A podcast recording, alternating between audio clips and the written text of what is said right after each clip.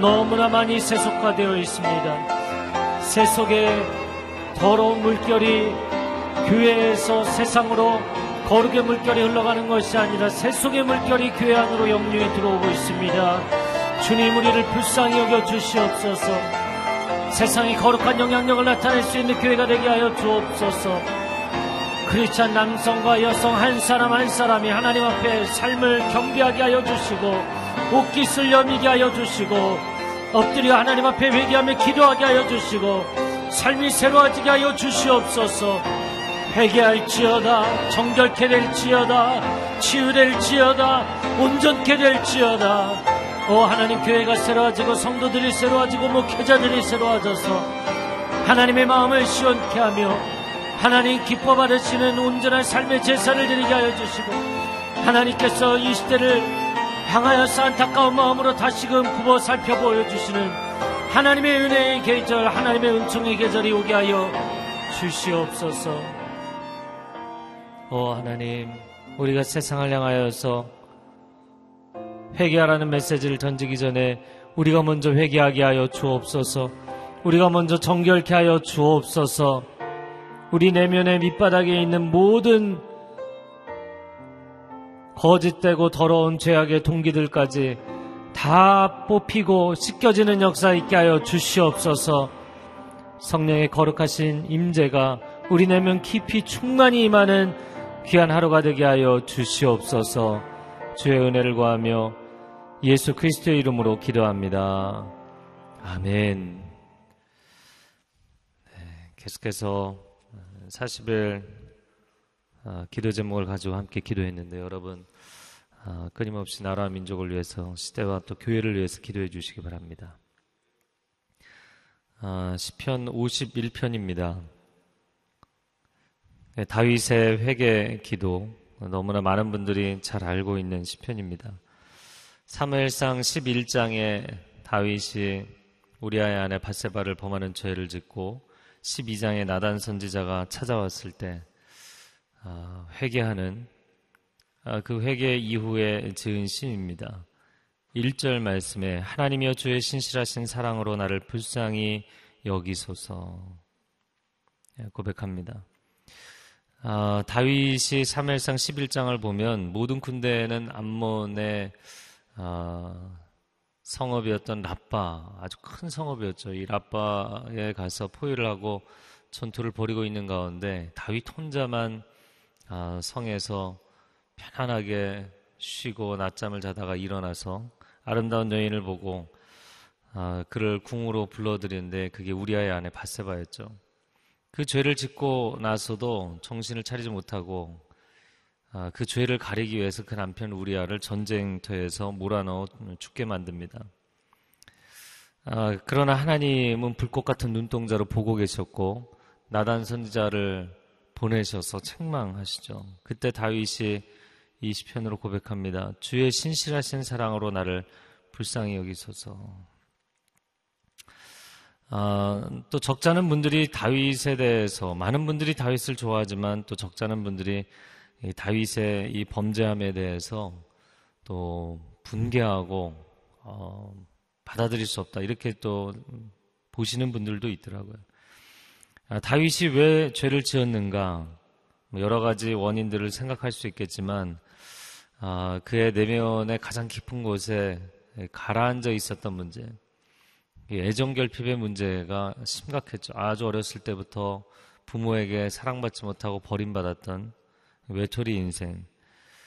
두 번째, 어, 그가 늘 어, 뭐 광야에서 방랑 생활을 할 때도 그렇고 주변 민족들과 전쟁을 할 때도 그렇고 어, 긴장감을 늦출 수 없는 인생을 살아왔습니다.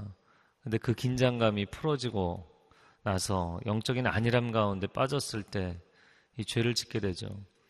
사람이 고난 가운데 있는 건 좋아할 사람 아무도 없습니다. 운동선수가 무릎주머니를 차고 아, 백사장에서 뛰는 거 이거 좋아할 선수가 없습니다.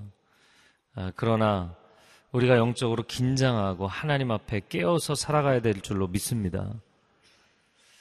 고난이 오히려 내게 유익이라 하나님 앞에 겸비, 겸비하게 되는 인생의 시즌인 것이죠. 또 세 번째 한 가지를 더 생각한다면 고대 중군동의 왕들이 물론 뭐 다른 지역도 마찬가지지만 이 고대의 왕들이 아, 사실 자기 멋대로 이렇게 사는 것 아무런 문제 없이 아무런 제재 없이 어, 정권을 휘두르며 살았죠. 아, 그러나 그는 거룩한 하나님의 백성이고 하나님의 사람이잖아요. 아, 여러 가지 원인들을 생각할 수 있겠지만 그 어느 하나도 하나님 앞에서 그의 죄를 가릴 수가 없습니다. 그런데 그가 죄를 지었다, 아, 특별히 이런 큰 죄를 지었다라는 것에 대해서 어, 다윗이라는 캐릭터를 도저히 받아들이지 못하겠다 이렇게 보시는 분들도 계시지만 정말 중요한 것은 글쎄요 우리가 어, 저 사람 죄를 지었다 그리고 손가락질할 수 있는 사람이 과연 몇이나 되겠는가? 우리 가운데 죄가 없는 사람이 있는가? 다윗의 이 사건에서 정말 중요한 것은 그가 즉각 회개했다는 것이죠. 즉각 회개했다. 과연 이 위치에서 그 시대의 왕의 역할을 하는 사람, 게다가 승승장구하던 이런 인물이 이 죄를 지적받았을 때 즉각 회개할 수 있는 사람이 과연 몇이나 됐겠는가? 열왕기 역사를 쭉 보면 왕들 가운데 선지자가 가서 죄를 지적하면 막 진노하는 사람, 선지자를 옥에 가두는 사람, 죽이는 사람, 다양한 반응을 보였죠.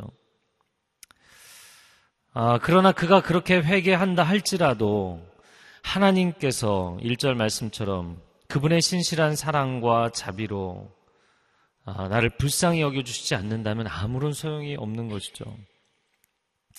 그래서 우리는 구원에 대해서 너무 공식적으로 생각하고 교리적으로 생각하는 경향이 있는데 구원은 회개했기 때문에 받는 것이 아닙니다. 내가 회개한다 할지라도 그분이 은혜를 베풀어 주시지 않으면 그분이 나를 거절하시면 아무 소용없는 거예요. 구원은 신실하신 하나님의 사랑이 우리에게 부어져 있기 때문에 얻는 것인 줄로 믿습니다. 어, 그런데 그가 그렇게 하나님 앞에 주님의 신실하신 사랑으로 나를 불쌍히 여기소서 고백했지만 그렇게 입술로는 고백하고서도 여전히 이 죄의 문제에 대해서 너무나 고통스러운 1절 하반절부터 3절까지 보면 내 죄과를 지워주소서, 씻어주소서, 없애주소서. 3절에는 내 죄과를 내가 합니다. 내 죄가 내 앞에서 떠나지 않습니다. 거의 비슷한 표현들을 네 번, 다섯 번 반복해서 이야기를 합니다. 그가 깊은 죄책감에 빠져 있다는 것을 알 수 있죠.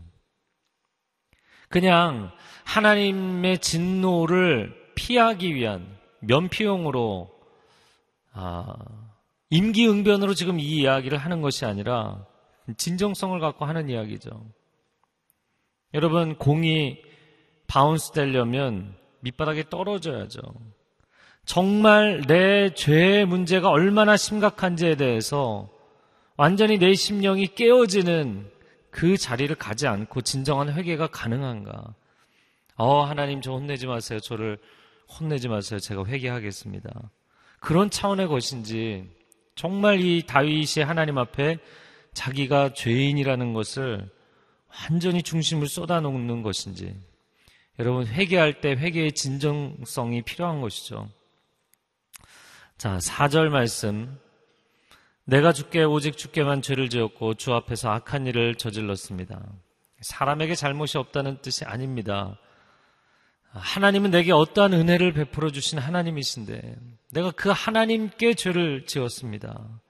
하나님이 보시기에 악행을 저질렀습니다. 어, 사실 사람들에 따라서 회개 기도를 한다고 하지만 회개 기도가 아닌 약간 색깔이 다른, 방향이 다른 기도를 하는 경우들도 있죠.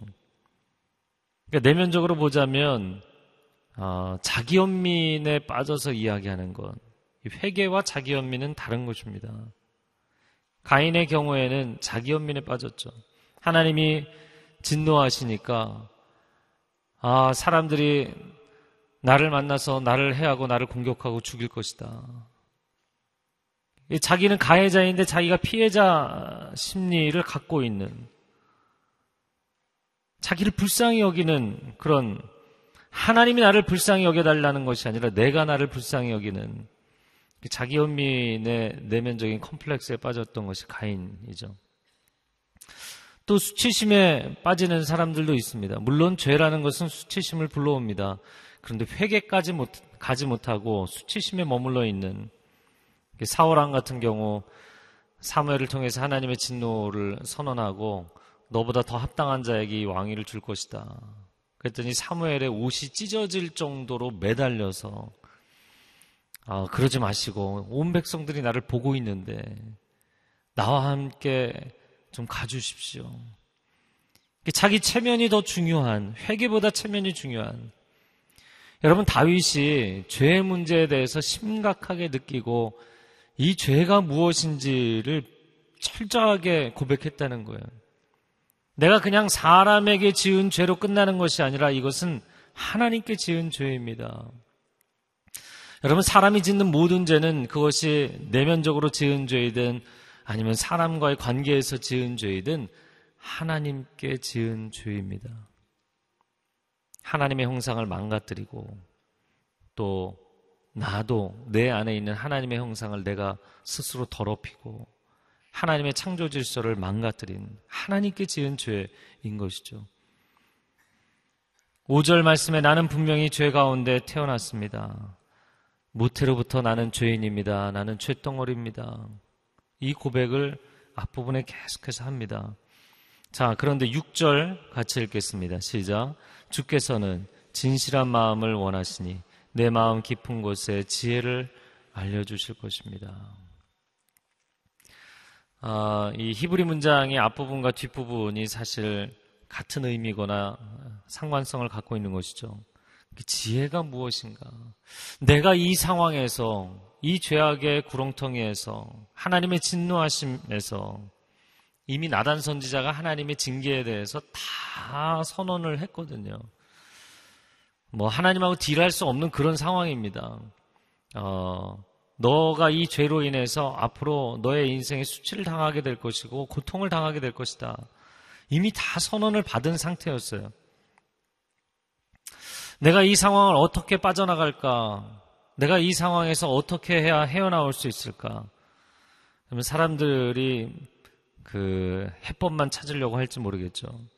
근데 그런 것이 지혜가 아니라 오늘 본문에 6절에 말씀하는 것처럼 진실한 마음이 지혜인 것이에요. 하나님 앞에 정직한 마음을 갖는 것, 진실한 마음을 갖는 것, 그것이 내게 지혜입니다.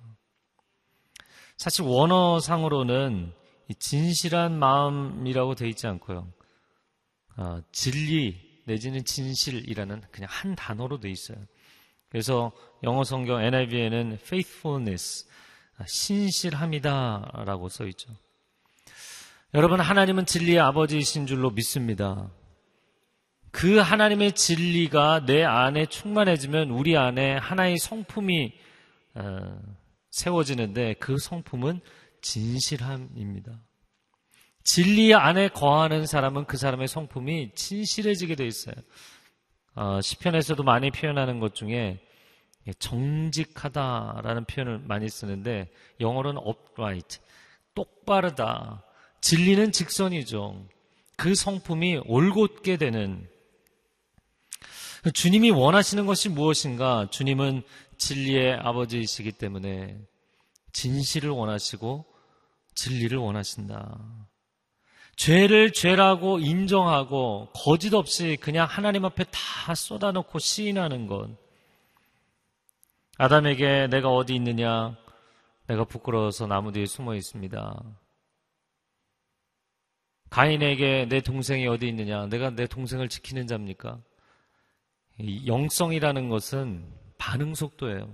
내가 얼마나 하나님께서 나를 부르실 때 정직하게 즉각적으로 반응하는가. 그래서 기도도 물론 분량의 문제도 중요하죠. 그런데 하나님 앞에 여러분이 얼마나 즉각적으로 진실되게 빨리 반응하는가가 중요한 거예요. 안 그러면 한밤을 새면서도 내 마음을 쏟아놓지 않고 인정하지 않고 나의 문제는 고백하지 않고 주변 문제만 얘기하고 변두리만 치고 있으면 몇 시간을 기도해도 결론에 이르지를 못하는 거예요. 영성은 반응 속도입니다. 하나님께 즉각적으로 진실하게 나아가야 되는 것이죠. 자, 10절 말씀 한번 같이 읽겠습니다. 시작. 오 하나님이여 내 속에 정결한 마음을 창조하소서 내 안에 정직한 영을 새롭게 하소서. 왜 그가 이런 기도를 했는가? 여러분 사단은 우리를 유혹할 때 그냥 한번 해봐 라고 얘기하지만 죄는 한 번으로 끝나지 않죠. 꼬리에 꼬리를 무는 죄입니다. 그가 처음에 그릇된 탐욕을 가졌을 때 그것을 참지 못하고 실행하는 죄를 짓고 실행하는 죄를 짓고 나서 그것을 덮기 위해서 죄를 연속적으로 짓게 되죠. 그리고 나서 그가 돌이켜 회개하려고 보니까 평생 쌓았던 그렇게 고난과 고통 가운데도 지켰던 영적 순결이 다 엉망이 되어버린 거예요.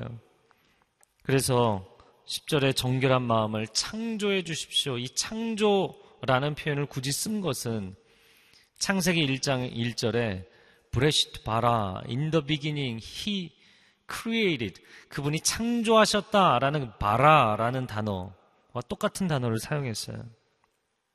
내 안에 정결한 마음, 정직한 영이 다 깨어져서 없어져 버렸습니다.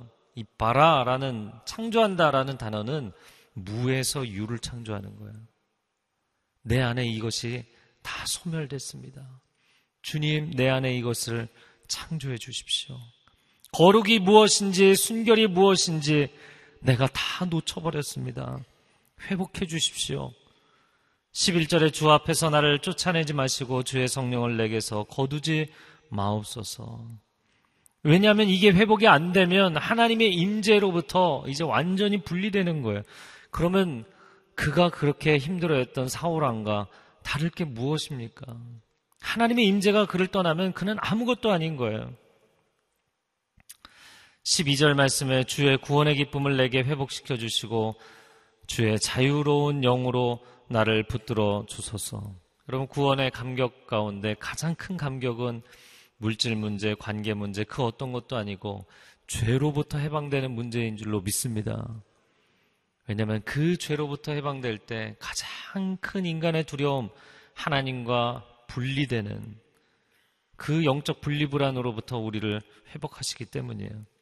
근데 또 한 가지 그가 중요한 고백을 한 것은 자유로운 영으로 나를 붙들어서 근데 자원하는 심령이란 뜻입니다. 영어 NIV 성경에 willing spirit이라고 되어 있죠. 자원하는 마음. 이게 무슨 얘기냐면 내가 스스로 원해서 악한 일을 지금 연속적으로 지었잖아요. 하나님의 사람으로 산다는 것은 하나님의 선하심을 내가 원해서 스스로 그 길을 따라가는 거예요. 아이들도 공부하기 싫은데 앉아라 공부해라 소용없잖아요. 자기가 원해야 되는 거잖아요. 거룩이라는 것도 내가 원해야 되는 것이거든요. 근데 내 안에 내가 그 마음을 자원하는 심령을 다 잃어버렸습니다. 자원하는 마음, 하나님의 뜻대로 살고 싶은 마음, 그 헌신하는 마음을 회복시켜 주시기를 원합니다.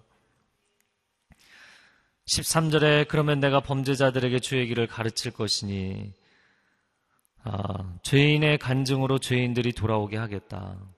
어, 나는 이제 하나님께 용서받고 해결됐어가 아니라 나 같은 죄인 살리신 주은혜 놀라와 디모데전서 1장 15절에 사도 바울이 그의 사역에 거의 말미임에도 불구하고 나는 죄인 중에 괴수입니다. 나 같은 죄인의 괴수를 하나님이 건지신 것입니다. 그는 교리만 얘기한 것이 아니라 자기 개인적인 고백이고 간증이었던 것이죠.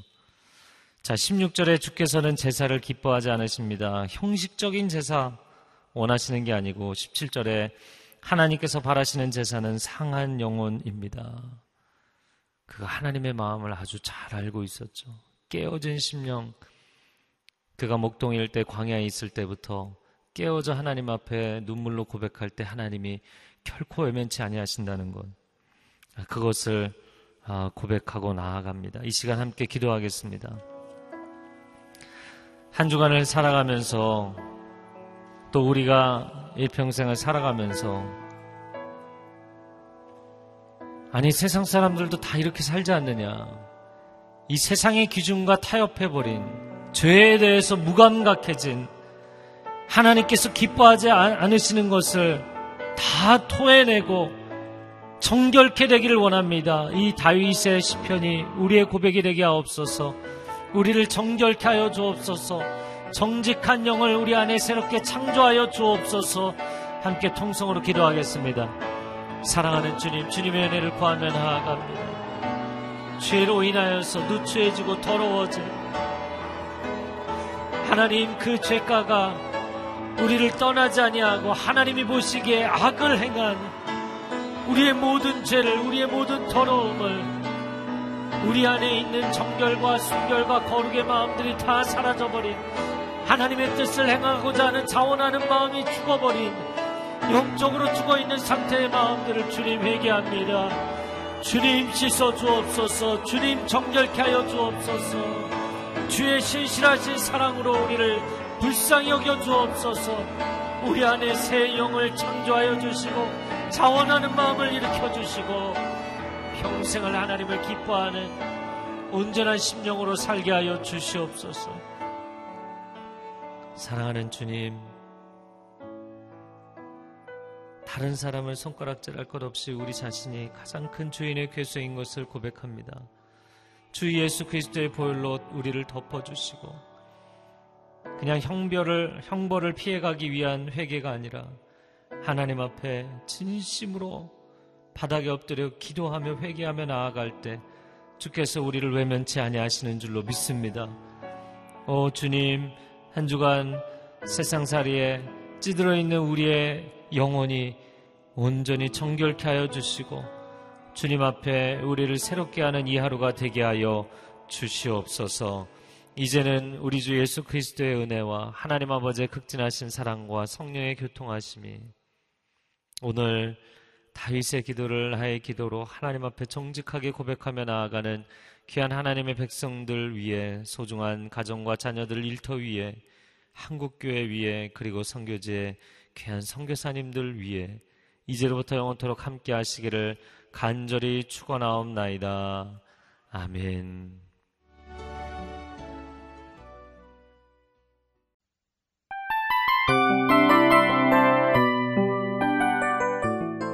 이 프로그램은 청취자 여러분의 소중한 후원으로 제작됩니다.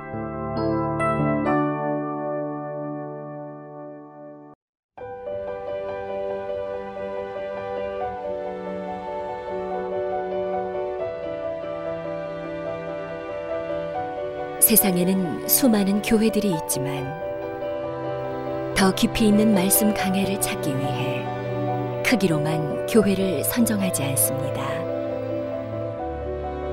보다 좋은 영적 콘텐츠를 더 많이 나누기 위해 방송비를 받지 않습니다.